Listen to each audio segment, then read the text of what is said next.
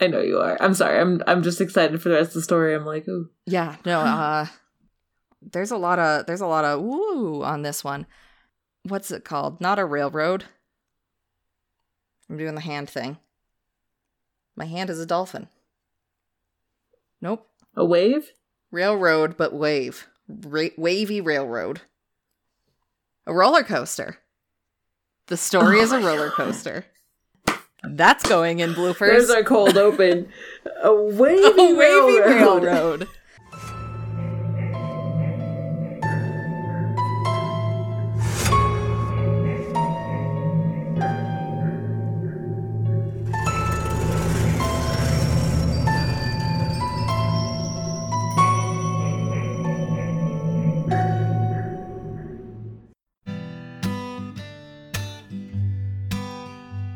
happens when you lose something you thought you'd always have? What happens when the thing you lose is one of your senses? My name is Bet Klein, and I'm deaf. That wasn't the case a year ago. Now that my life has been upended, I have to figure out how to carve out a new path for myself and navigate my way down it. Easier said than done. Seen and Not Heard, an audio drama about hearing loss and deaf gain, is available wherever you find your podcasts.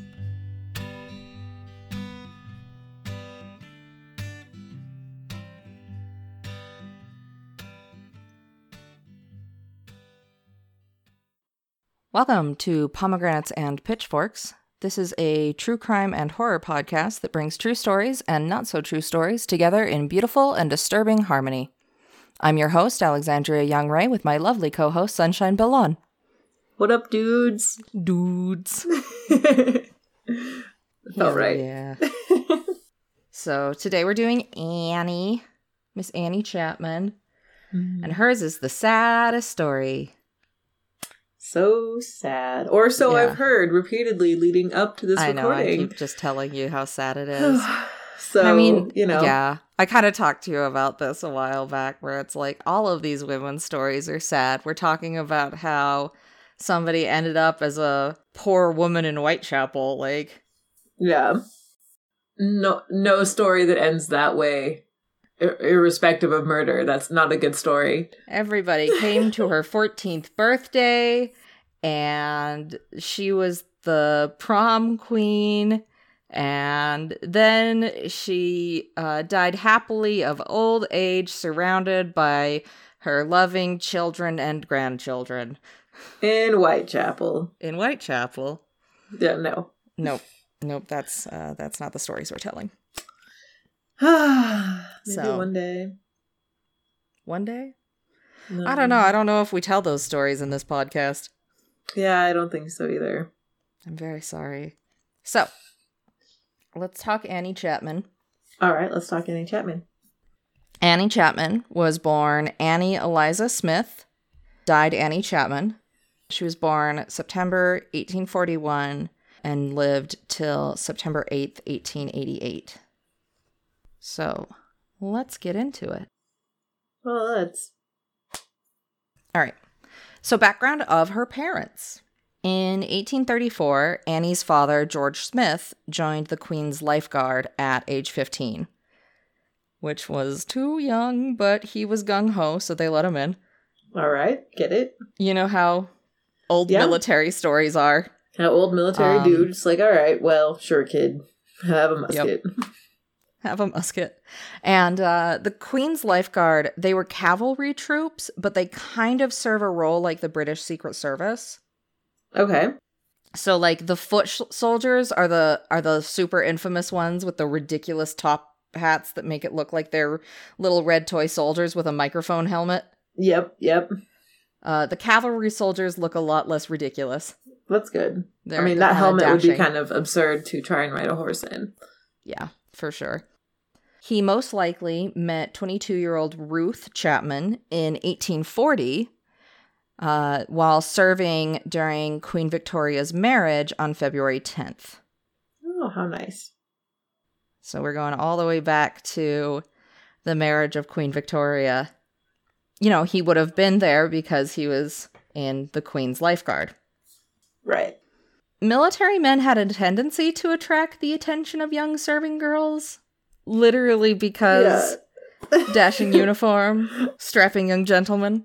I know when I read that, I was just like, "Oh my god, Alex, you're such a cornball, dashing uniforms." But it's true. Dashing uniforms. it's true. That's a thing. I mean, the the the dress uniform for military. I don't I It's pretty all right. yeah, is it like is it specifically designed to make them look sexy? Like what the fuck? I think so. I think. I, well, I think that's just a whole kind of melange of different cultural programming and like yeah, that's that's probably some kind of thing. weird way that I have been socialized, but like yeah. but like damn, you know what I'm talking about. Mm. yeah, I'm familiar with the feeling. Yeah. So the Bl- the British military at this time discouraged marriages of enlisted men.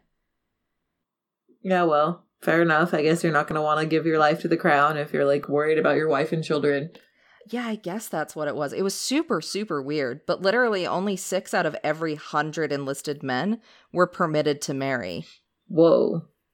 Yeah. And they worked with fairly low wages, which meant that servicemen found it difficult to purchase their sexual services. Okay. So they could not buy prostitute time. Yep. So, that said, monogamous premarital relationships were low key encouraged by the military because these relationships, you know, if they were monogamous, they meant that servicemen were catching fewer communicable diseases or STIs. They remained legally unattached and they could get their jollies off without spending more than the cost of taking his lover out on the town now and then. Okay, yeah. So they were encouraged Good for them. to do, do that instead of marriage or prostitution. Here's where we get the super fun double standard. Because this series is just be mad about sexism, the series. well, yeah, because that's totally unfair. Uh, ugh. While this relationship provided well for servicemen, uh, it put the unmarried women in some serious predicaments. Really? Yeah. Shocking. Because unmarried mothers were physicked in Victorian England. Right. Go figure. So, by January 1941, Ruth was pregnant. Of course she would be. And Annie Eliza Smith was born in September 1941, although the day is unknown, likely because of her illegitimacy. They probably like recorded it but didn't record it, you know? Right. They're just like, eh, she was born around Yeah. here. So Ruth became what is known as a dolly mop, which is the name for a soldier's woman. That's nice. I don't, I feel like I don't like that Yeah. already. So dolly mops were permitted to live with or near their paramours at camp or in the barracks and would earn their keep by helping with reproductive labor tasks like washing laundry or sewing. Mm-hmm. It like that just kind of shows like how oddly commonplace this was. Yeah. They're just like, oh, it's totally fine. Yeah. That that there was just this like weird Bubble where this double standard was okay. yeah, acceptable, unacceptable premarital arrangement that was allowed. Yeah, that's so weird. Ruth's predicament became even more unstable five months after Annie's birth when she found herself again with child. Oh no. So, luckily, George and Ruth were permitted to marry on February 20th, 1842, and they received the kindness of having their marriage backdated by two years in George's military records. Oh, that's good, I guess, for them. Yeah, which made the Smith family legitimized. So Annie was magically unbastardized. Yay, Annie.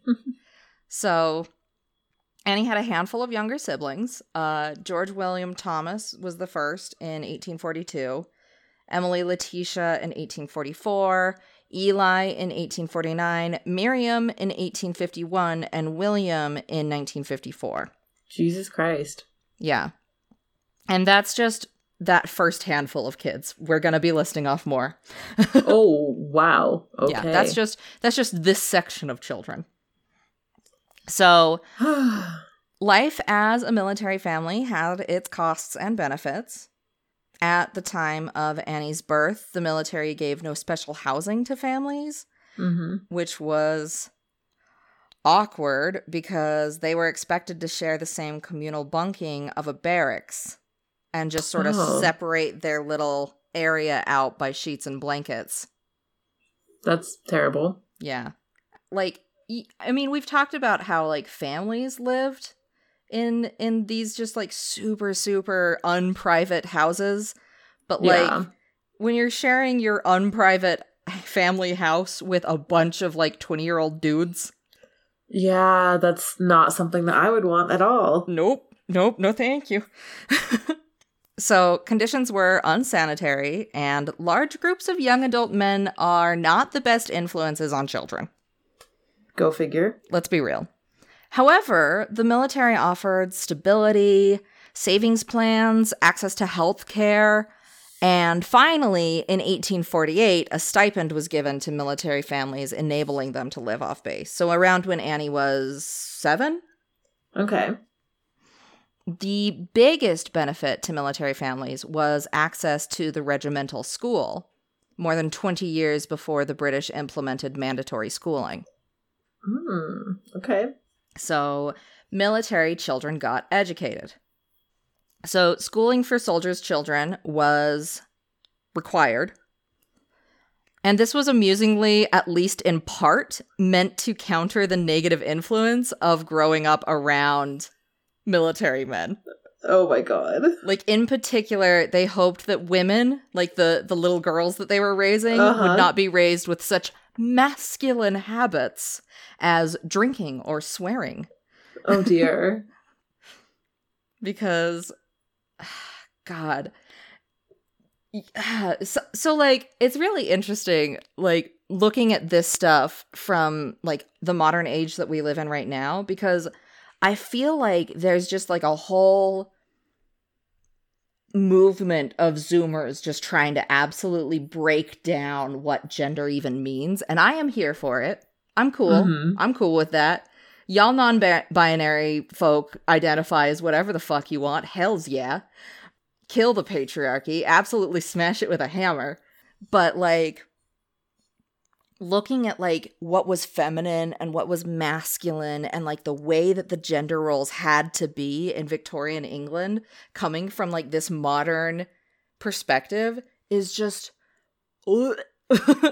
it's so like literally stuff like swearing and drinking was a masculine trait Well, yeah, it just shows how like confining it probably was to be a woman then. Yeah. It also shows how many gendered traits are just socialized. Yeah. You know? Yeah. Like like the the literally the idea that like women are better at linguistic skills and men are better at spatial skills is because literally little girls are talked to more as kids and are taught to like learn emotional uh intelligence so that they could communicate their feelings and little boys are taught to like play with legos Yeah. Only work on your spatial reasoning. like literally we are socialized from a young age to be better in these areas anyway that's one's one rant on sexism of i'm sure many this episode I'm sure many as well, yes. and episodes going forward let's be honest so annie's family moved regularly while george served as most military families do Mm-hmm. Luckily, the family never had to deal with foreign postings. But from 1840 to George's retirement from the military in the early 1860s, the family moved at least 12 times between London and Windsor. Ugh, that's too many times. Yeah, just just kind of constantly in a new place. Which I, I'm sure that a lot of military brats or military folks that listen to this podcast will be like, yeah. Yeah, like that's nothing, I'm sure. Annie, because of the nature of her father's position, Annie lived this really strange life straddled between the aristocracy and the laboring class. Mm-hmm. Because her father's wa- her father was a queen's guard. Right. so okay. Annie lived near the wealthy and would have seen uh, titled men and women in their fine clothes living their lives of luxury on a near daily basis. She Right, lived right next to them. And her education from the uh, soldiers' school uh, would have made her able to present herself in a more prestigious way Mhm. would have made it easier for her to appear as if she came from a good family. Right, to seem wealthy. Hmm But a soldier's salary was meager. And ultimately, many of the places the family lived were these crowded d- dwellings shared with multiple other families. Right, so even though they got a stipend for housing, it's not like they really got that great of housing. Yeah, yeah, they were still absolutely in the like poverty laboring class. Hmm. So she got these glimpses of luxury every single day, but she couldn't reach it. Mm. And that that kind of runs like an underlying current throughout her story is this reaching for for respectability. Oh, I can identify with that. yeah fair. This next section there is not an easy way to introduce this part. It just sucks Remember when we were talking about how the human lifespan has basically been capable of reaching between 80 and 100 years since forever? yeah. But the facts of poverty brought the average life expectancy down because young people died? Right, right. Brought the average down for everyone. hmm So there were people living into their 80s. It's just that there were a fuckload of infant mortality. Right, right.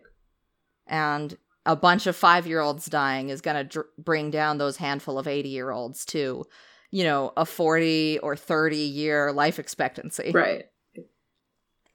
So in 1854, the Smiths shared housing with at least two other families.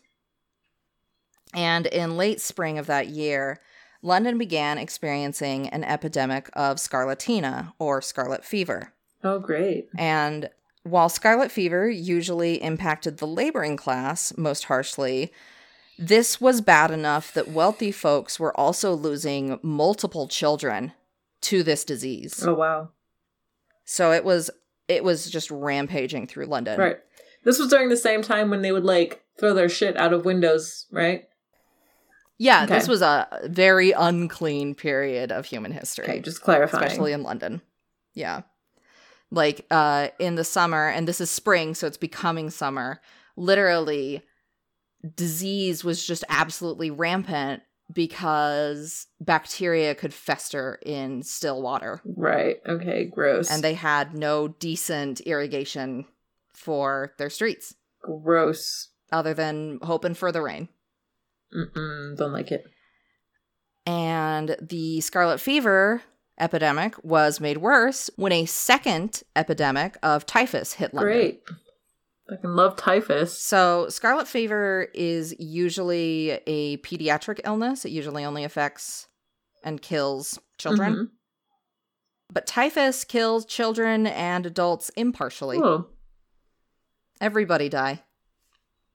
So, both diseases cause impressively high fevers and rashes that spread across the body, which is, you know, where scarlet fever comes from. right. Fever with a red rash. Which is turning red. Oh, that's awful. So, this part sucks. By mid May, both diseases had reached the same street as the Smiths. Hmm. Annie would have been responsible for taking care of her toddler sister, two and a half year old Miriam, as her mother, Ruth, would have still been preoccupied with her newborn William. The Smiths would first have learned of the tragedy about to strike the family when a rash appeared on Miriam. Mm. Her sickness came quickly, as did her death. Ugh. Miriam died May 28th and was buried the next day.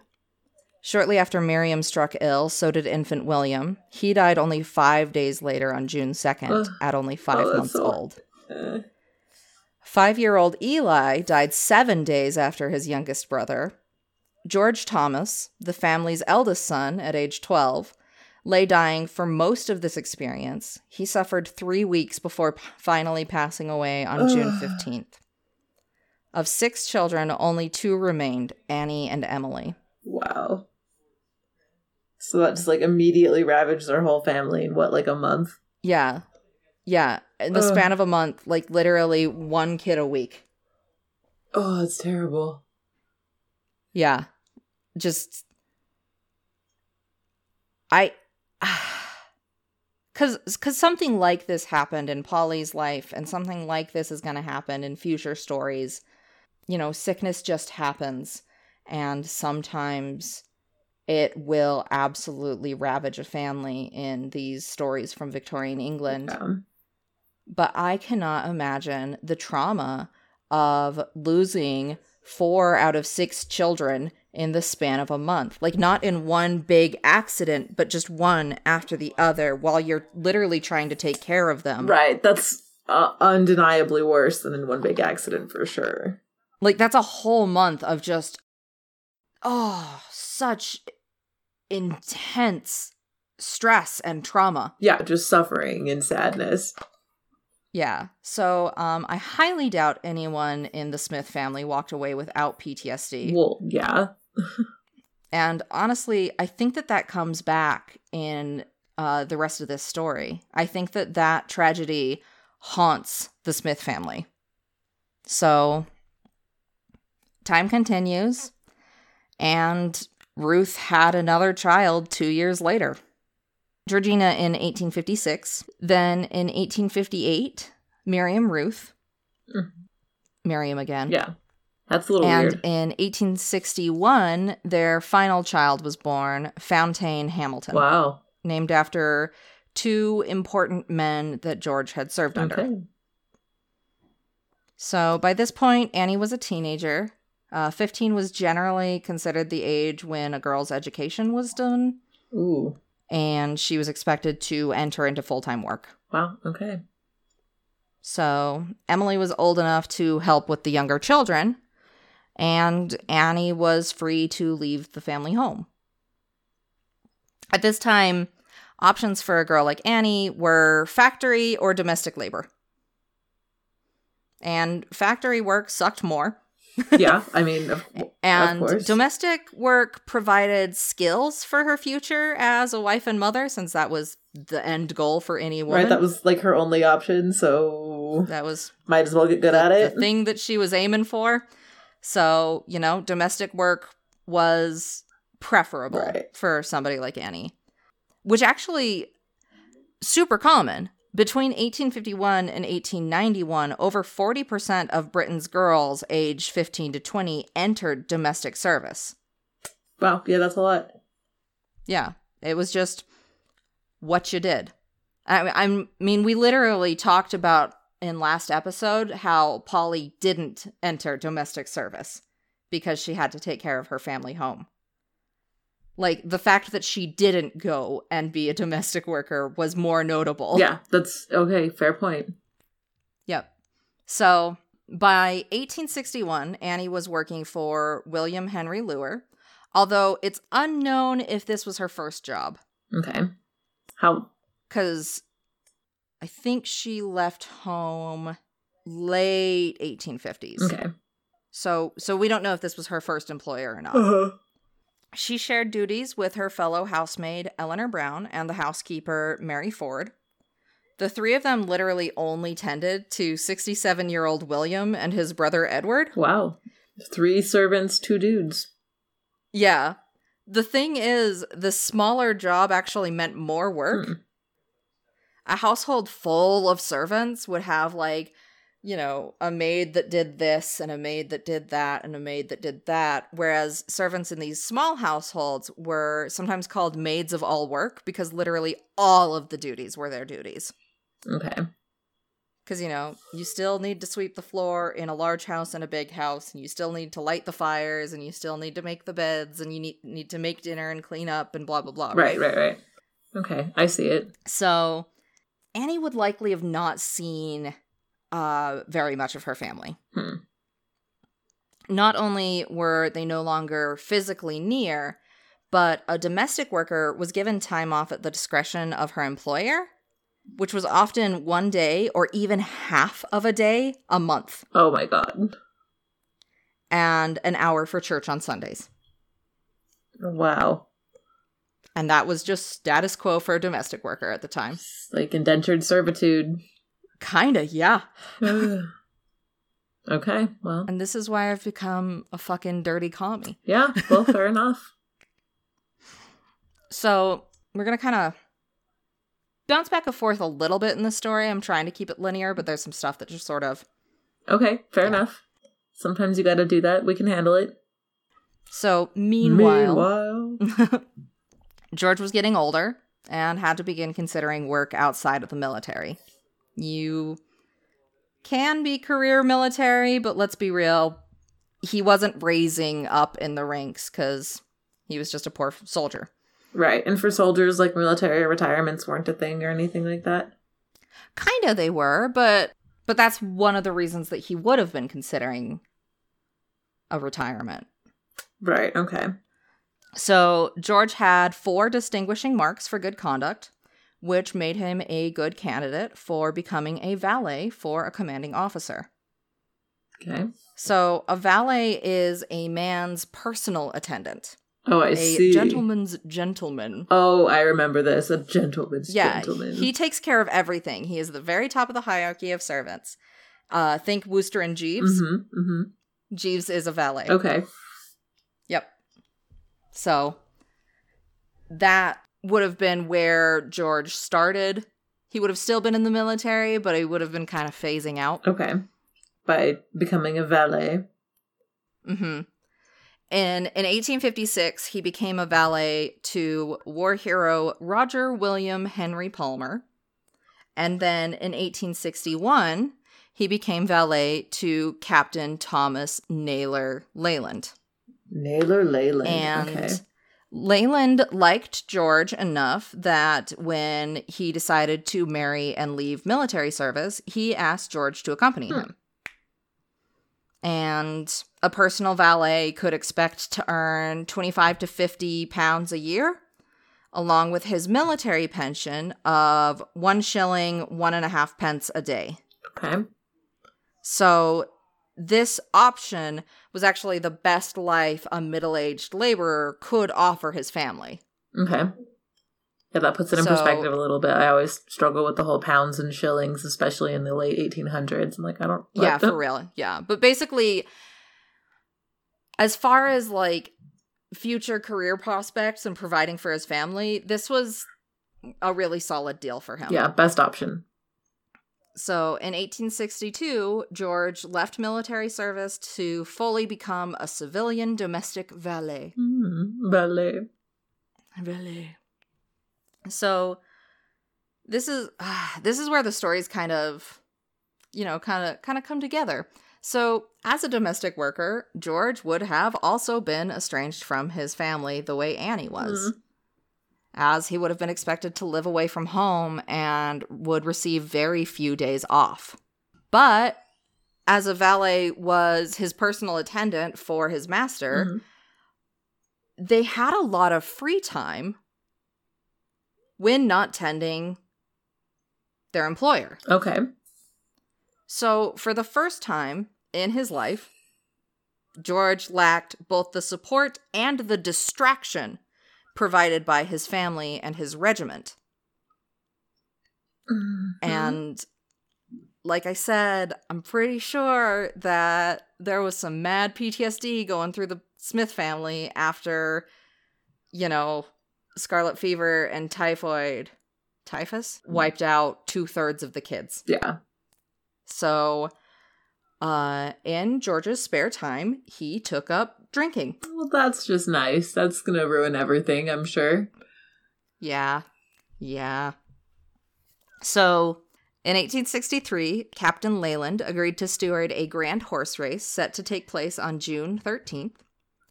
Leyland stayed in the officers' quarters while George shared a room with another of Leyland's staff at the pub, the Elephant and Castle.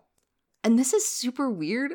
Apparently, there is just an area in London that is called Elephant and Castle. The Elephant and Castle. All right. Yeah.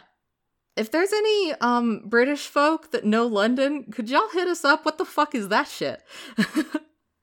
Really? Huh. All right. it's actually like really close to Whitechapel. It's just like below it, and there's this little circle, and that's the Elephant and Castle. Anyway, moving on.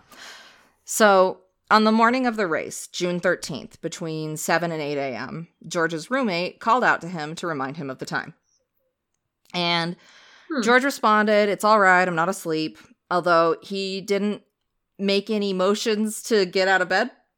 After an hour, when no one had seen George, the landlady went up to check on him and found him dead on the floor with his throat cut open by a razor. Hmm. That's kind of weird. The razor found next to him. Yeah. So, Mm. Poor George, who was probably under so much pressure. So depressed, I'm sure. in order to ensure the race was not interrupted, the coroners rushed a report. The verdict suicide by cutting his throat with a razor while laboring under temporary insanity. And Leyland made it to the horse races. Although he did pay George's funeral expenses, so thanks, Leyland. Hmm. But it's just one of those like, well, that's fucked up. That's nice, I guess. and it, it probably it probably was suicide it probably wasn't murder but you know just the fact that it was rushed Yeah. just like guys that's that's kind of fucked Yeah, is like ridiculous. ordinarily this situation would have left his family big fucked a widow was not entitled to claim her husband's military pension at the time so even that one shilling one and a half pence a day would have been out the window so stupid. as well as his actual salary. And if you recall, all of the male children died.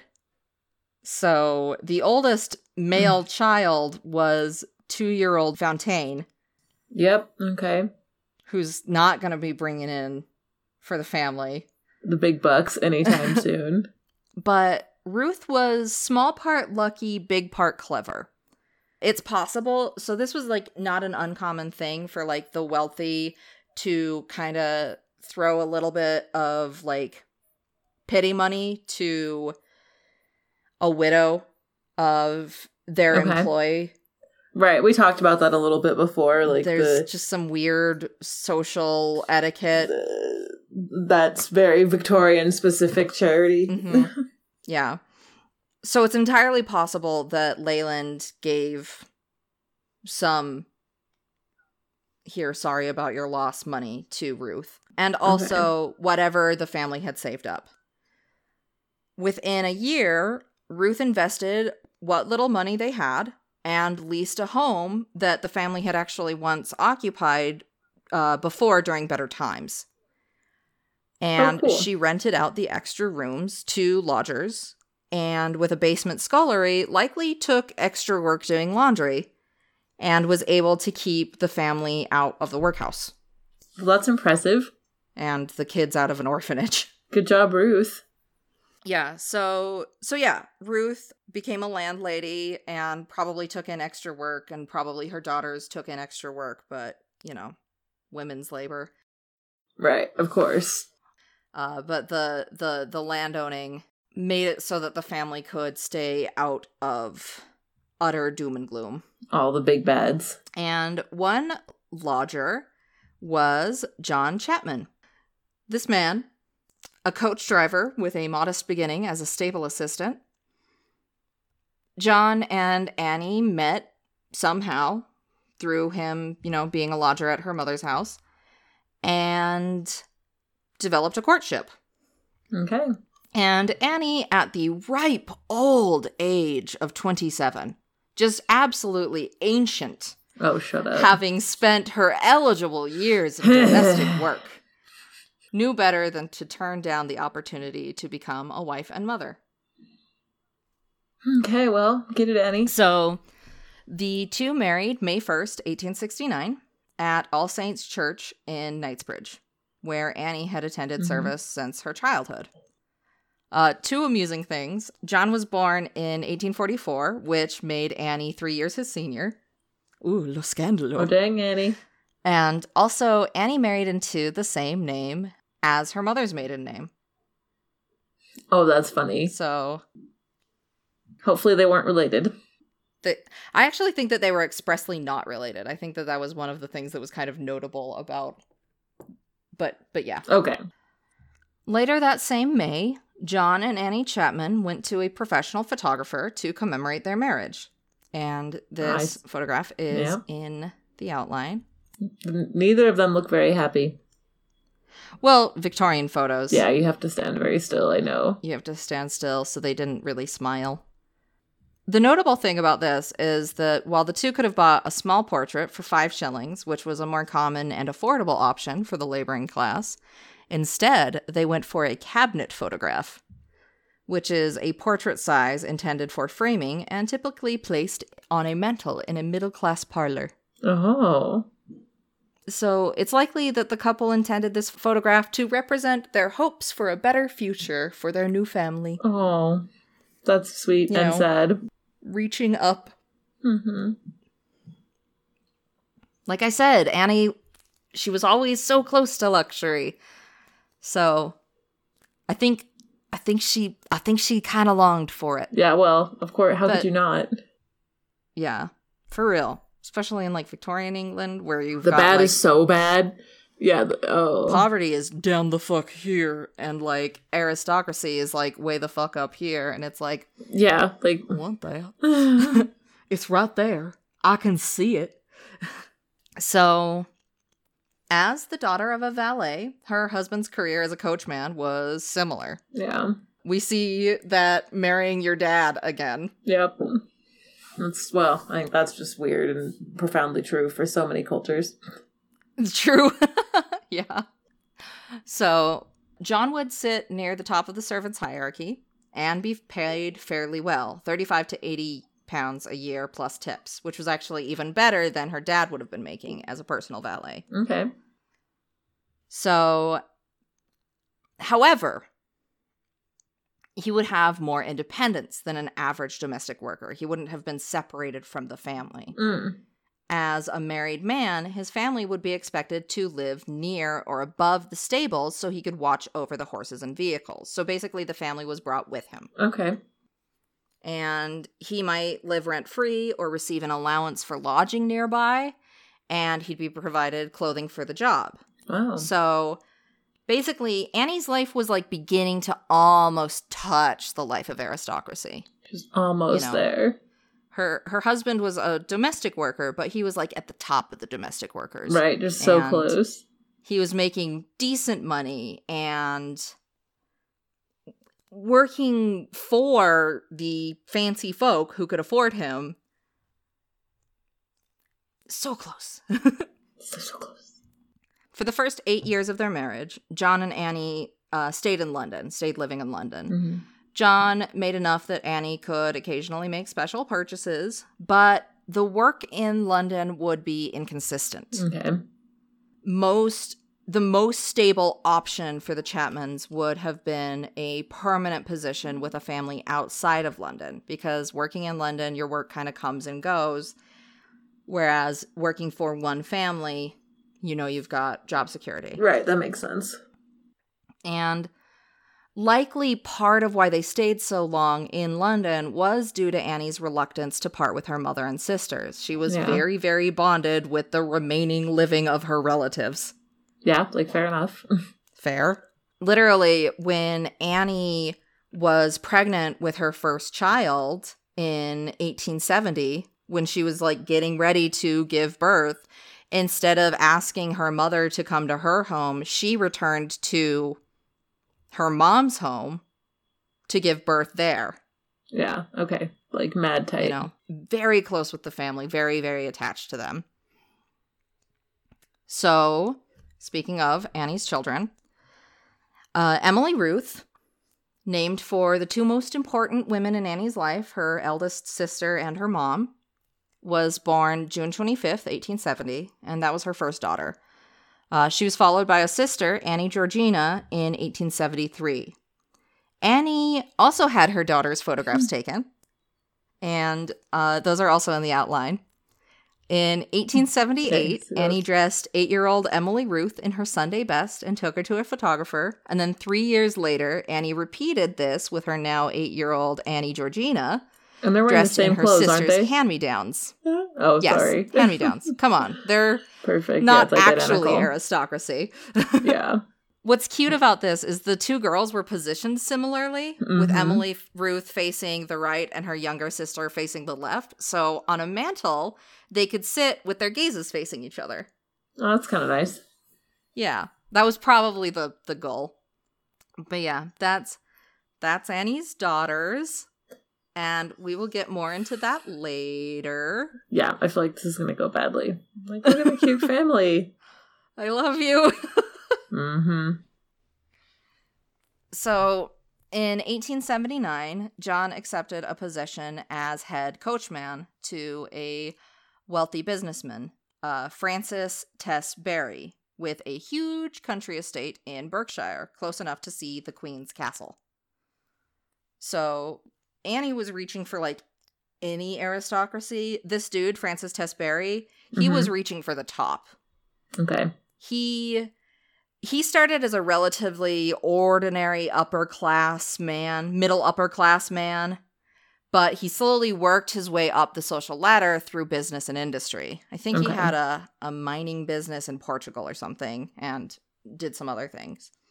His estate in Berkshire was part of this work of climbing that giant grand scheme social ladder. Okay. He had this grand mansion with like a bunch of different rooms and like some of them were decorated with like the modern, you know, Victorian style and like some of them were like decorated with like a Japanese style cuz that was in vogue at the time. And at this mansion, he held parties with dukes, earls, countesses, and even the Prince of Wales. Wow. Okay, so big fancy pants. Big fancy pants really really reaching for the tippity top john would have been the head of a team of servants meant to tend the stables and as the driver of his master's coach john would be responsible for representing his employer anytime he went out Okay, so he's pretty important. so john's respectability was almost as important as barry's respectability Right, yeah. Yeah, I can that makes And perfect that- sense. Comes up again later Of course it does. Everything comes up again. We don't live in a vacuum. That's how these stories always go. So, the Chapmans moved into the coachman's cottage, a home larger and with more amenities than Annie would have ever experienced before. Go Annie. And she had her parlor with her mantle to put her wedding photograph and her children's photographs. That's so nice. Annie's reach into middle class life was that much closer, and she was proud of it, possibly to a little bit of grandiosity. Okay. For example, In so in 1881, Annie took her daughters to visit Ruth back in London, and it was like a pretty long visit, mhm. and this just happened to coincide with the 1881 census. Okay. So John, back in Berkshire, listed his occupation occupation as coachman, domestic servant. While Annie in London listed herself as the wife of a stud groom. So it's possible that John was responsible for the purchase of and breeding of horses, possibly even racing horses. But like a stud groom at this time was like was like this guru. Like he was the fancy pantsest of all of the domestic workers and I don't think he was really considered a common commodity. Like it wasn't every rich person had a stud groom. right, right. A stud groom was somebody that like maybe would not be a, in high society, but certainly wasn't Yeah, just was, anyone. Like a stud groom while technically still a domestic servant, would have been higher than any of the other domestic servants due to their ability to create prize winning racehorses. Right.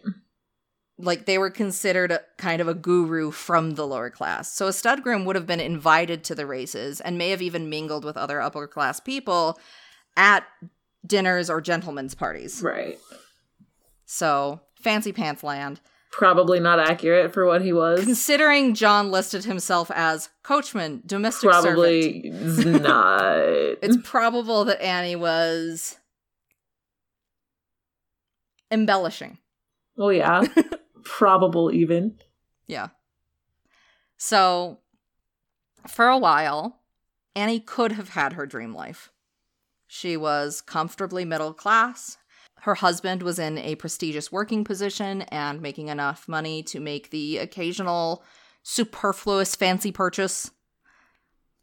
Her daughters were enrolled in a respectable school.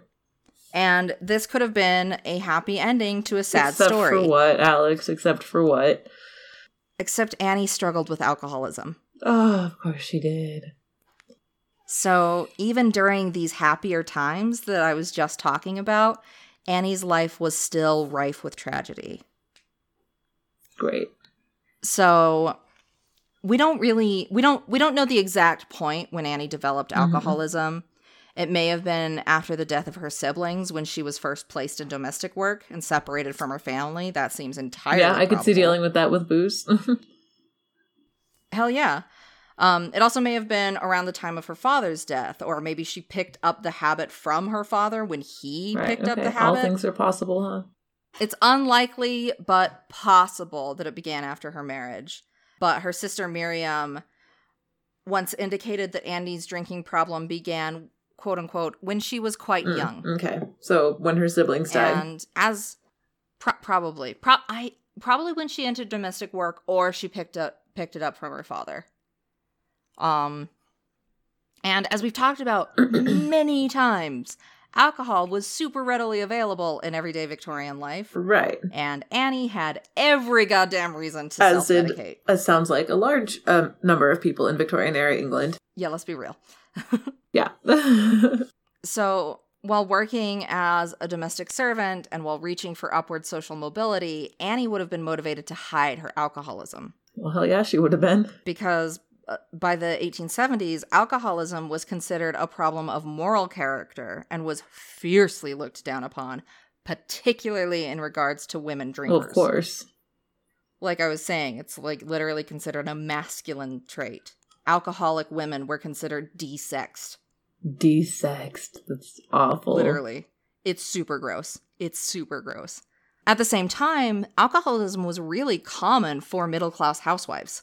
With a husband at work and children at school, Right, and snake oil salesmen dropping off vodka. she would have been prone to boredom and loneliness, and a common solution was to Yeah. drink. So, again, according to Annie's sister Miriam, Annie actually had eight children, Oh.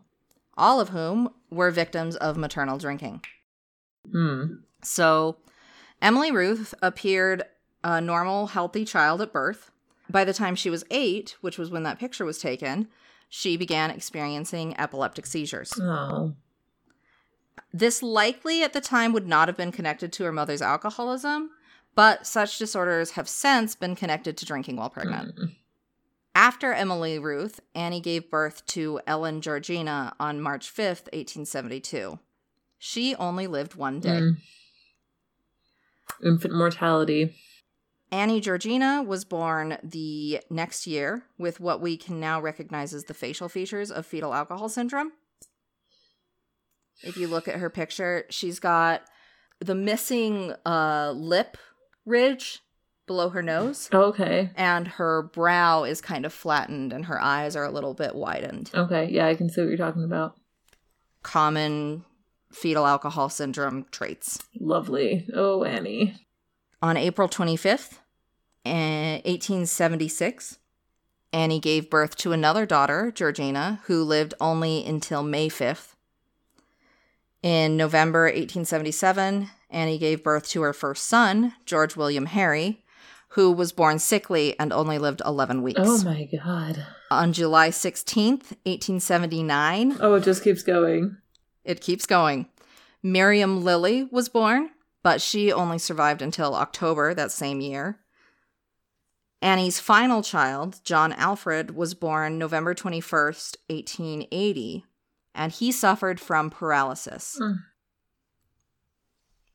This only accounts for seven children, but it's possible that Annie had a miscarriage or a stillbirth, which would not have been Oh, recorded. okay. Yeah, that makes sense. And her the, her two daughters did live though? Or no, one of them died at 8 and the other one No, so so so Emily Ruth Mm-hmm. was the was the first picture, and at eight she started experiencing epileptic seizures. Okay, but she didn't die. From that anyway. And then um, Okay. Your face. Okay, fine. I'm sorry. and then Annie Georgina uh, was born with fetal alcohol syndrome. Right. And then also John Alfred was born with paralysis. Yeah, okay. And those are the three kids that lived past infancy. Oh, joy of joys. So I love you. I told you this was gonna be Yep. sad. Good thing, it's a good thing I have apple pie waiting for me in the kitchen. You have apple pie. Yeah. So even without modern medical understanding, it is entirely probable that Annie and her family recognized that drink was at the roots of Annie's maternal tragedies. Mm. By 1878, scientists were publishing on the substantial evidence linking maternal drinking and infant health problems. Okay, yep. So by the time her last child was born, there were published papers out there about how don't drink while you're pregnant. Mm. It could fuck up your kids. The the thing is, A, Annie was like a straight up alcoholic. Like she could not quit the drink. And also, most likely knowing that her drinking had caused her children's death and health problems Yeah, that's not going to help anything. would have only pushed Annie further into despair and subsequently the bottle. Ugh. So in 1881, Annie took that long visit to her mother in London. Her sisters, Emily, Letitia, and Miriam, had set up a dressmaking shop from their home, and they had all converted to Presbyterian teetotalism. Okay, so absolutely no drinking. Absolutely no drinking. Abstinence from intoxicants was actually gaining traction among those reaching for middle class, Okay. as it literally enabled workers to put away money that would have gone to drink. right, that's nice. That's helpful. Yeah. So, this was also during the rise of the popularity of self help, which Oh. was this pretty problematic belief that things like poverty and alcoholism were caused by moral failures and pure will could overcome them. Mm. Ugh, okay, great. which is honestly like that is some capitalist bullshit to like distract you from the real problem, but like call me Alex, go to bed. We're in feminist land now. So Emily, Letitia, and Miriam both signed the abstinence pledge, Mhm. and on several occasions they managed to get Annie to sign the pledge as well. Annie really wanted to give up drinking Mhm. but she just kept She just finding herself unable to. So by autumn 1882, Annie had actually made a name for herself as a public drunk. Oh, She wandered drunkenly between villages, not angry or even agitated, but melancholy and quiet. oh, She was a sad drunk. oh, it's so bad. It's so sad. and near the end of 1882, tragedy fell upon Annie once more when her eldest daughter, Emily, began experiencing a high fever and a spreading red rash in late Mhm. November. Annie would have been reminded of the illnesses that overcame her family as a child.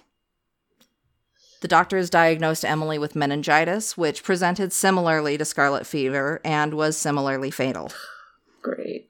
As Emily's health waned, Annie withdrew further into the bottle. And on November 26, when Emily drew her last breaths, it was not Annie at her side, but a neighbor, Caroline Ellsbury, Oh, who signed the death certificate as a witness. That's heavy. Yep. On November 30th, the Chapmans buried their daughter, and Annie's sisters, Emily and Miriam, made an urgent visit to Spelthorne Sanatorium. On December 9th, 1882, Annie Chapman checked into this home for the intemperate of her own accord. Hmm. Her husband John would have handled the bill at 12 pence per week. So now she's essentially in rehab. She's in rehab. Annie goes to rehab. So, the Spelthorne Sanitarium was specifically catered to helping rehabilitate alcoholics rather than punishing them through imprisonment. Hey, how great. It was actually a really I I think a decent program, a very solid progressive start to looking at addiction. Well, I mean, the simple fact that they were getting treatment, yeah, that's huge. Yeah. It was a, it was I approve. it may not have been perfect because, you know, it was Victorian England medicine and morality, but I think it was absolutely better than, you know, you suck, go to jail. Right. So, this program focused on improving mind, body, and spirit. Patients attended chapel daily, and idleness was discouraged as it was thought to provide space for cravings to cultivate, which well, yeah. valid. Yeah, it kind of does. Let's be honest. hmm we literally like we've talked about this twice with the whole alcoholism thing. You get bored, you get lonely, you're isolated, You are not doing anything. Drink. Mm-hmm. hmm So patients worked in the garden or the laundry and then were encouraged to read or do crochet or needlework in their downtime, you know, keep Yeah. themselves busy. Busy, busy, busy. And after a sufficient amount of progress, patients would be slowly reintroduced to society through escorted outings. Okay. So Annie committed to a year long program and completed her time quietly. She was not one of those big screaming, angry, Screaming loonies, I don't belong here. I don't belong here, or even like who was angry about having the alcohol taken away. Like she wasn't angry. She was not an aggressive woman. She was very passive. She's like, yes, this has to happen. Let's go. Yeah. I mean, see also the fact that she was literally a sad drunk, which is the saddest of all of the drunks, Ugh, obviously. But like, obviously. I'm just so sad that she was a sad drunk. yeah, she could just never be happy. she could just never be happy. So, near the end of 1883, Annie returned to her home, to her family, sober and relatively happy. She actually managed to like be sober and she was like, "Okay, I can do this." yeah. But her sobriety was not long-lived. Oh, poor Annie. So, you know, this is the winter. One night, a few months after her return home, John developed a pretty severe cold. hmm but his duty as a coachman required him to go out into the winter cold. So, in order to fortify himself, he drank a glass of hot whiskey. And then he kissed his wife goodbye. Uh oh. And apparently, Annie smelled the liquor on her husband's breath, and all of the cravings came back. Well, yeah, that could happen. And by the end of the night, Annie had returned to her old ways of drunken wandering, and according to her sister Miriam, Annie never tried again. That was that was it. She was just like, I'm, nope, done. I'm done. I am an alcoholic. I am a failure. I'm done. That's so sad. So I talked about how John's respectability was important. hmm John's employer had been lenient about Annie's public drunkenness. But as Francis Barry was reaching the higher rungs of social hierarchy, he couldn't afford to allow his head coachman's wife to be seen constantly publicly intoxicated. Right, of course not. It's likely that Annie's stay in Spelthorne was in part due to an ultimatum from the Barrys. Okay, yeah, get your wife under control or else. Yeah. So this time, John was given another ultimatum his drunken wife or his job. Ugh. And John not only had Annie to consider, but his two living children, both with disabilities, one of them very severe. Oh right, the paralyzed. Just like Yeah, nope, can't move. There there was a paralyzed son who was not even 10. Ugh. So John couldn't afford to lose his job. So he sent Annie away to live with her mother in London, but included a maintenance of 10 shillings a week, which I honestly. I don't know. I feel Mm. as if that really shows dedication to his wife. I don't think that he wanted to send her well, away. Well, I mean, and, And definitely. when he did, he made sure that she was with family and she was taken care of. well, and ultimately, it sounds like he was doing it so that he had money to take care of the kids, which is important.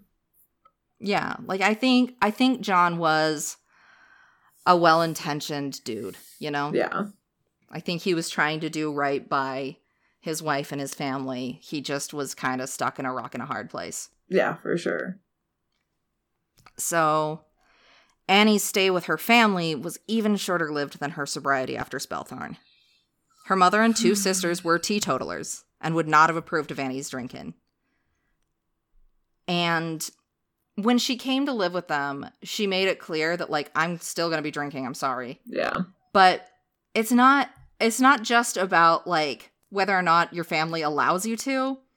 Annie had to deal with the shame of her alcoholism and her relapse, as well as now the shame of her failing as a wife and mother. Right. Like we talked about with our previous lady. Mm-hmm. In the home of her family. Yeah. No, thank you. So ultimately, Annie chose to live with the freedom to drink rather than with her loved ones. Hmm. So.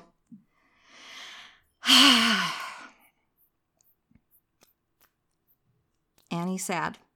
Yep. Annie's sad. Annie's transition from a comfortable middle class home in Berkshire to the slums of Whitechapel was not a natural course.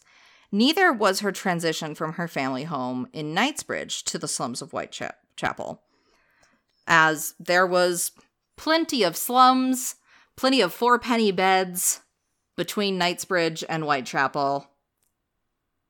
Most likely, Annie accompanied someone there. Okay. And most likely, this person was Jack Seavey. Oh. So, shortly after leaving her family home, Annie would have learned of the problems faced by a single impoverished woman. Oh, shit's getting even more real, basically. And she would have become more amenable to taking up with a man, Mm-hmm. the way many women Had to. had to. yep. So Annie met Jack Se- Seavey, who was most likely called Jack Seavey because he literally made sieves for a living. oh, that's great. Yep. Stevie. So they most likely they they probably met at a pub or a beer house, you know. Mhm. And uh very little is known about this man beyond the the shared interest with Annie in drinking. Okay, then. and that it was, again, most likely with Jack that Annie came to Whitechapel in the latter half of 1884. Damn it. Uh, specifically, Dorset Street, which by the end of the 1890s would become known as the worst street in London. Yeah, that's kind of the reputation I'm developing for it. Yeah. It was, I'm pretty sure, the picture that we put up uh, from the intro Oh, yeah. where we were talking about Spitalfields and Mhm, Whitechapel. mhm. I'm pretty sure that picture was of Dorset Street. Well, that would make sense. So it is the notorious shitty street. Ugh. And the thing is, Annie was a fallen woman, but that didn't happen when she began an extramarital partnership. That happened when F- Annie failed her only job as a woman. Right, when she left her family. mother. Yep. The female drunkard was an abomination of Victorian England. A woman was not to succumb to her worldly desires. She was not to embarrass herself in public with drunkenness. She was to care about her appearance and her reputation. And above all, she was to maintain her home, care for her children, and provide for her husband's needs. And in all of these things, Annie had already proven herself a failure when she left her marital home. Mm. Annie was a broken woman, which was considered no different from a fallen woman. So, Her adultery at this point was inconsequential. So that was just like, whatever. That part doesn't even matter. Just like, all right, I guess I'm gonna hook up with a dude that's not my husband because I gotta, and it's not like it's going to change the way people view me. Right? Well, fair enough. It's not. Yep. And when Annie came to Whitechapel, she left behind her whole life. She became Mrs. Seavey, or sometimes Dark Annie because of her dark brown hair. Dark Annie. That became like a very notorious thing, and people reporting on her was that people called her Dark Annie. And she rarely, if ever, spoke of her past. Or if she ever did, she would write it off as jokes, saying she had a son who was ill and in hospital, and a daughter who joined the circus, or was abroad in France. I don't like that she's just like making up a story. Like, just no, it's fine. She had a lot of shame. Which I guess About- again I understand how that could be the case, but like, ugh, it just makes it sadder. That's all. It is. It is super, super sad. Annie had one friend in Whitechapel that she provided scant details about the truth of her past. Amelia Palmer knew that Annie was separated from her husband and that she had a mother and sisters, but she was not on friendly terms with them. Mhm. According to Amelia, Annie was a respectable woman who never cursed and was a very clever and industrious little body when sober. Very clever and industrious little body when sober. That's also kind of ouch. I think it just meant that like when she was sober, she worked hard, yeah, you know. yeah. No, I. And we'll yeah. kind of get into that. So Annie didn't need to live in the slums of Whitechapel. Even outside of like she didn't want to stay with her family. Jack would have had work and made an income. And Annie had 10 shillings a week from John. right. But instead of getting better housing or even necessities like food and coal, most of that money went to drink. Wow, she was just like chugging it. She was just always drunk. That is until December 1886 when the payments from John abruptly stopped. Mm. So Annie inquired about John, likely from her brother in law, Mhm. And learned that her estranged husband had retired six months prior due to failing health and had recently fallen gravely ill. Oh well. Annie was so stricken by the news that she set off to see her husband on foot. Ugh. In the middle of winter, Annie covered over 25 miles in two days. that's ridiculous, Annie. Annie spent the night in Colnbrook Casual Ward, hmm which would have set her back a morning, although Colnbrook was known to apply the two night rule more loosely than other workhouses. So maybe she could have gotten out. Yeah, she might have explained, like, look, I'm trying to get to my dying husband before he dies. Could I just actually stay the night and not work a whole day Yeah. for another night? Unsure of John's new address, Annie asked after him at a pub, the Merry Wives of Windsor. The publican recalled seeing her, quote, a wretched looking woman having the appearance of a tramp. Annie told him hmm. that she had walked from London after her husband had stopped sending her 10 shillings a week because she heard that he was ill. And then I took this just directly from the book. Okay. She then hardened her expression and claimed she had come to Windsor to ascertain if the report was true and not merely an excuse for not sending her the money as usual. Oh, harsh Annie. The publican pointed her in the right direction and she left. Honestly, I think it was that that like respectability thing. Yeah, just like I'm not You here for emotional reasons. I'm here just to do my due diligence. Yeah, like like she just she she she spent all of her life caring about what other people thought about Mhm. her, you know? Yeah. and she found John, and the reunion was short. She did not stay to see his passing. Honestly, she had probably already had her fill of death. Well, yeah, probably.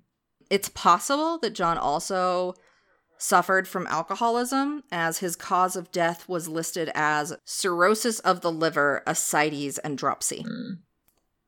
although clearly it was not as disabling as his wife's alcoholism, as he was able to maintain work and literally no others complained of his drinking. Right. So he But was again, obviously maintaining. Women drinking at all was inherently problematic, and Right. men drinking was fine. Right. Men drinking was fine, and there was a lot of drinking in- in Victorian era England. Yeah. So when Annie returned to London, she cried to Amelia over the experience. So, however financially motivated her visit may have been, the loss of John severely wounded her. Mm. According to Amelia, after John's death, Annie seemed to give way altogether. Ugh, of course she did. She I mean, I think I think that was just like one more fucking straw on her camel's back of dead people. Yeah, just too many. It's way too many for one person. Yeah. And shortly after, Jack Seavey left Annie, Mm. possibly due to Annie's loss of 10 shillings a week, or possibly because he simply did not wish to be with a grieving wi- widow. That's kind of a dick move, but yeah, like I can see why. I am under the impression that he was a bit of a dick. yeah, sounds like it. Annie was now completely unsupported. Mm. For a short while, she took up with a fellow hard drinker called Harry the Hawker, who also lived in the Dorset Street lodging houses, but this relationship didn't last long. By 1887, Annie began suffering from tuberculosis. Oh, so she has TB now too. Yep. So let's talk about this for a second.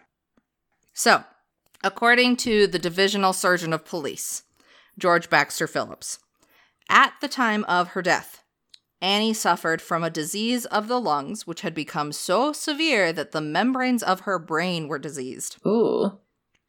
The kind of brain damage reported is consistent in some cases of tuberculosis.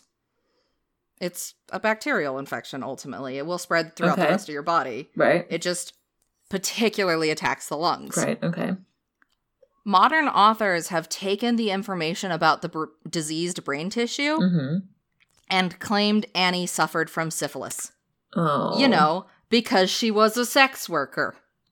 Right, but she wasn't The really, problem was she? is, she wasn't. She wasn't a fucking sex worker. But also, on top of that, for brain damage to occur, Annie would have had to contracted syphilis 10 to 30 years prior when she was still a teenager or while she was still happily married.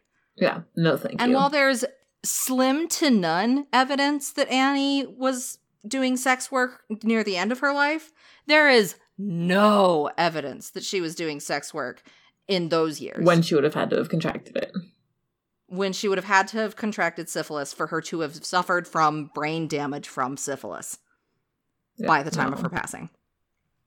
So this is more of that like confirmation bias in Jack the Ripper murdered prostitutes. Right. Just oh, obviously she's a prostitute because she was murdered by Jack the Ripper. Yep, Yep. Yep. And so they're like, you know, they're looking at these police reports or blah, blah, blah, something, something, disease tissue of the brain. And they don't see she had a disease of the lungs, which had become so severe that the membranes of her brain were diseased. They see, oh, diseased brain tissue and go, hmm, syphilis. That's a prostitute disease. Right. So drawing like offensive and incorrect conclusions. Exactly. Yeah. It's just that confirmation bias that continues to take away the stories from these women. mm-hmm.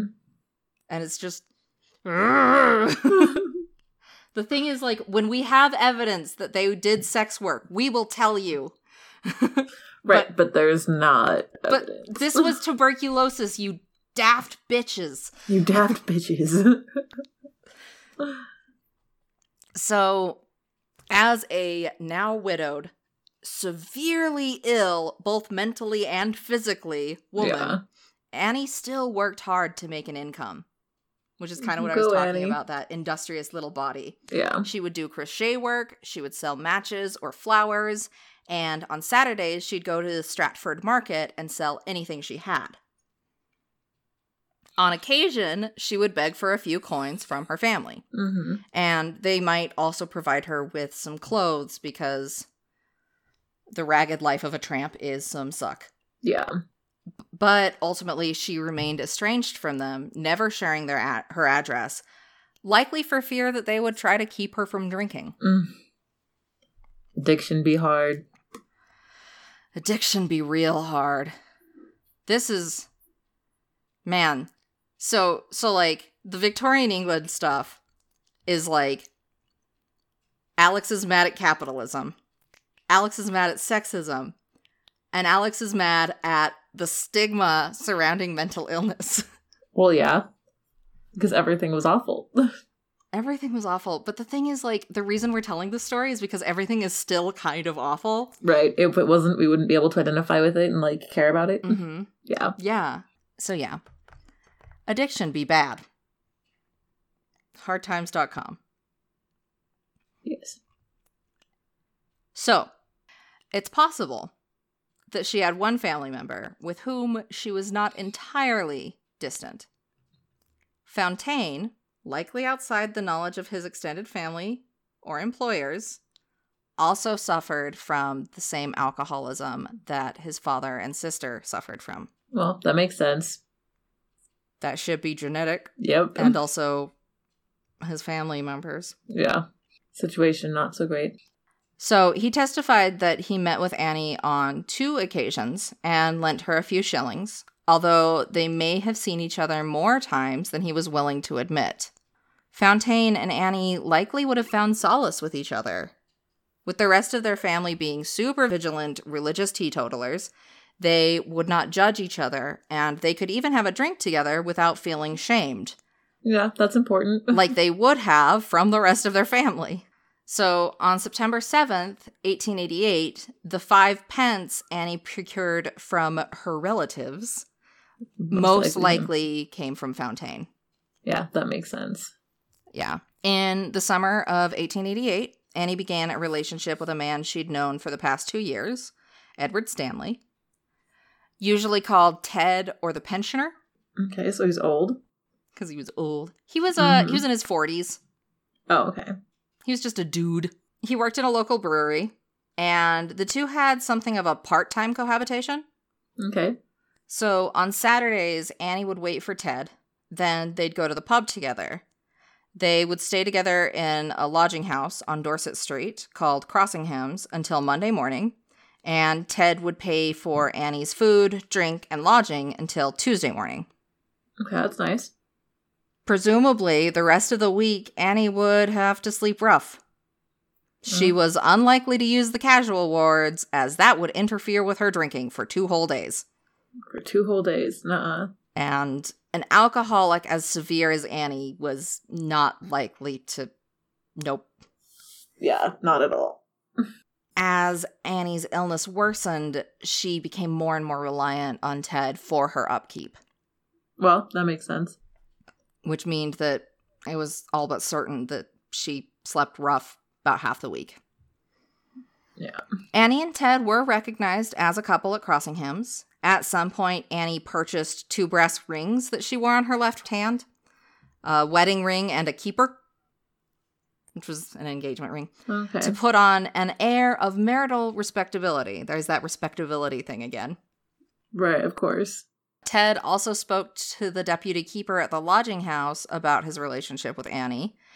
Uh, he was a jealous man who understood their relationship to be exclusive and asked the deputy keeper, Tim Donovan, to keep Annie from becoming involved with another man. And according to Donovan, Annie never shared another bed with a man under his roof, Okay.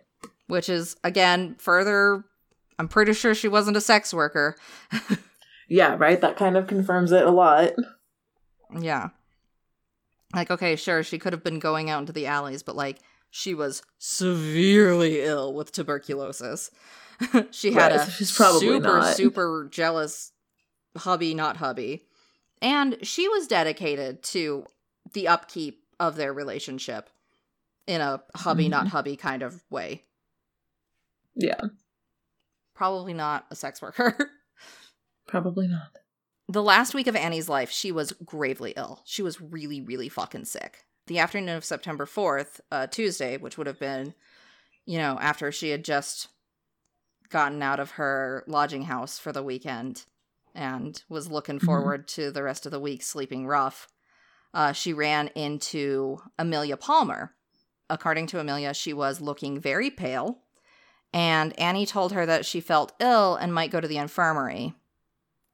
Then she didn't there's no nobody reported to seeing her between then and Friday, September 7th, which was when Amelia Okay. saw her again looking just as unwell.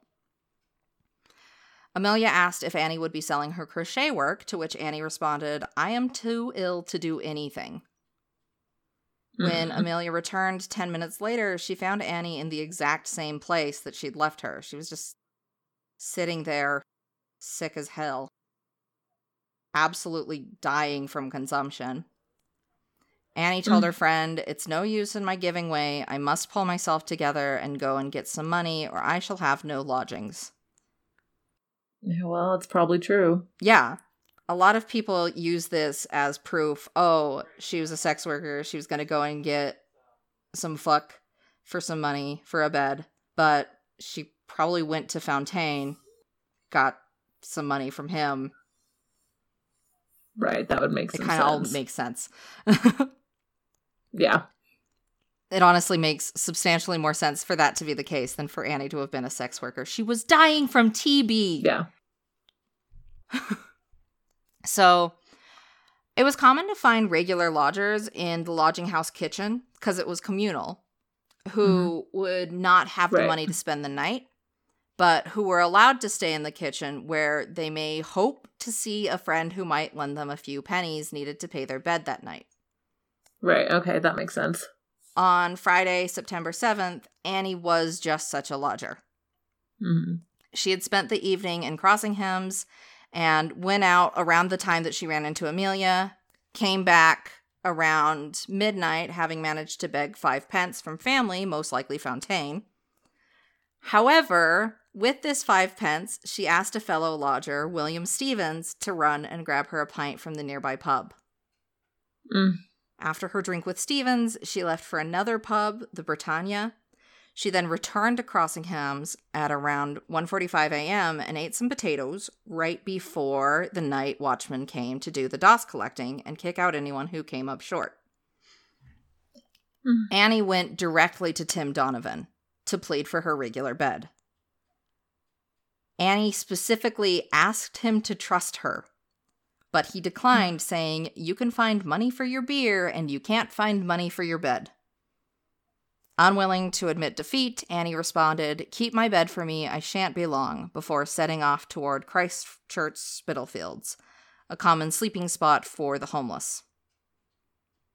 Donovan did receive some public backlash for having a hand in Annie's death, but luckily for him, the fact that Annie asked him to trust her didn't make it to the newspaper, just the police report.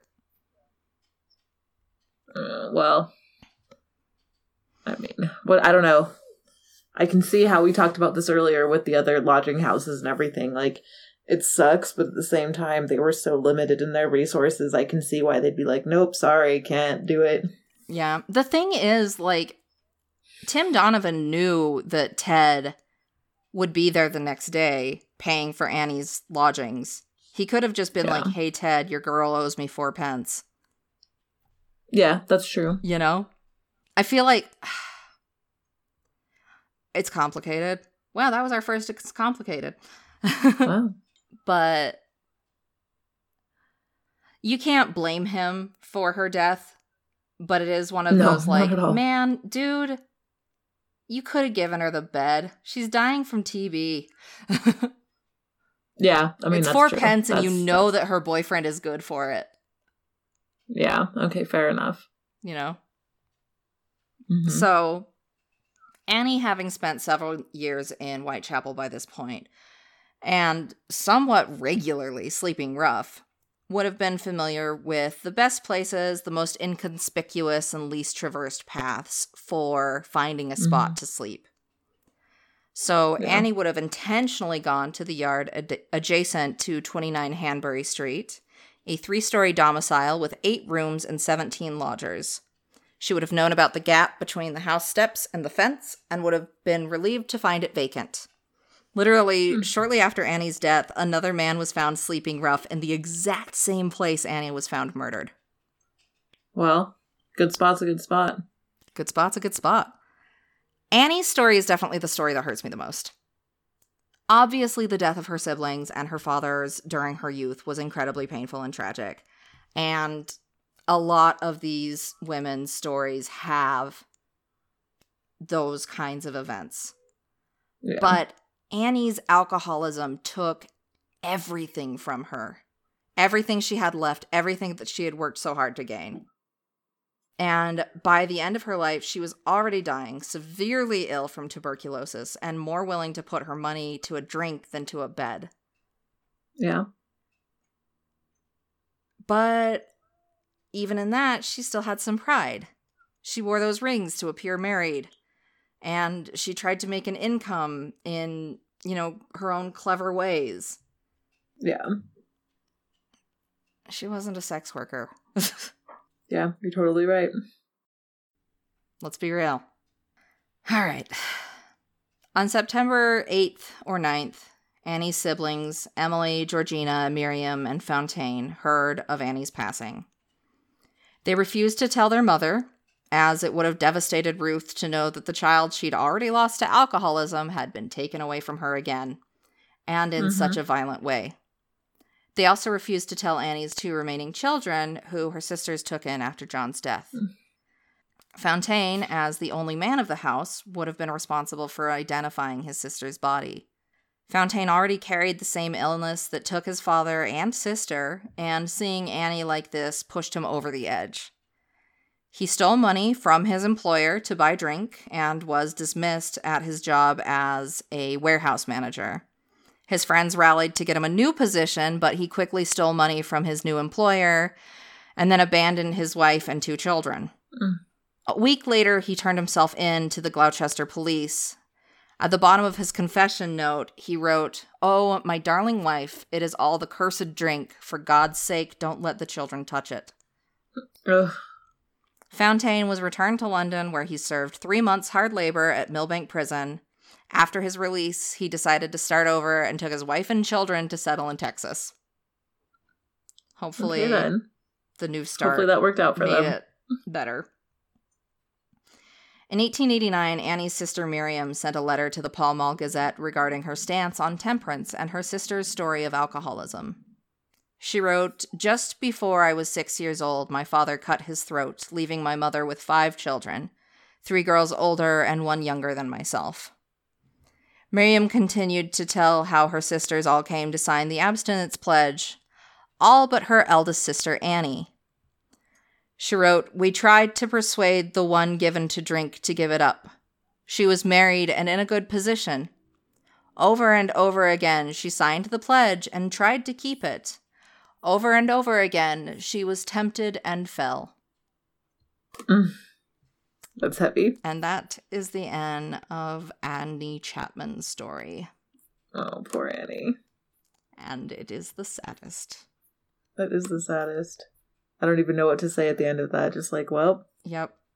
It's just I guess it definitely is just it shows how the these women meeting their end is such a societal thing and not necessarily like a uh, serial killer thing. it really like- is. They happened to be murdered, but their lives were kind of over before that. Absolutely. In the case of Annie, oh my God, she was already dying from consumption. She was such an alcoholic that she would rather buy beer than pay for her bed at midnight when she knew there was no way that she would make that money up yeah, while dying from TB. I'm sure the dying from TB made the beer more important. Fair. Let's be real. And, you know, she had lost most of her children. She had lost most of her siblings. She had lost her husband, her father. What Jack the Ripper took was the last breaths of Annie. But really, what took Annie's life was the alcoholism. Yeah, definitely. So. okay. So that is the big suck. Sorry for the big suck. The next one will be Okay. sad, as they all will be, mm-hmm. but I don't know, there's a little more the I think one of the things that makes Annie so sad is that she was a victim to her own illness.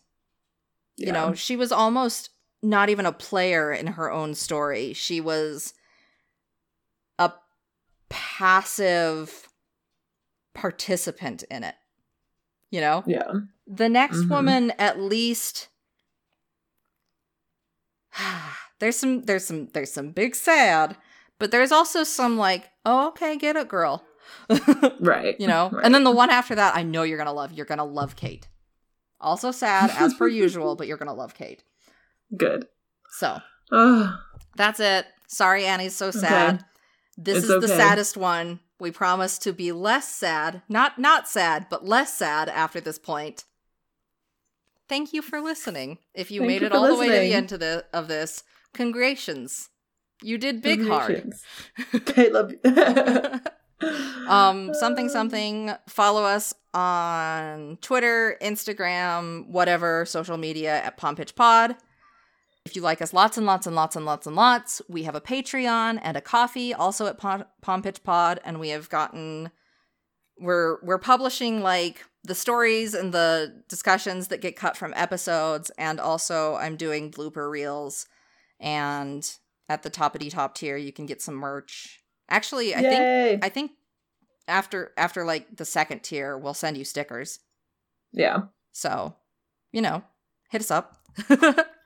Hit us up with your money. And I think that's all. I think that's it. That's I think everything. that's all. All right. Okay. Yeah. Love you. Bye. Love you.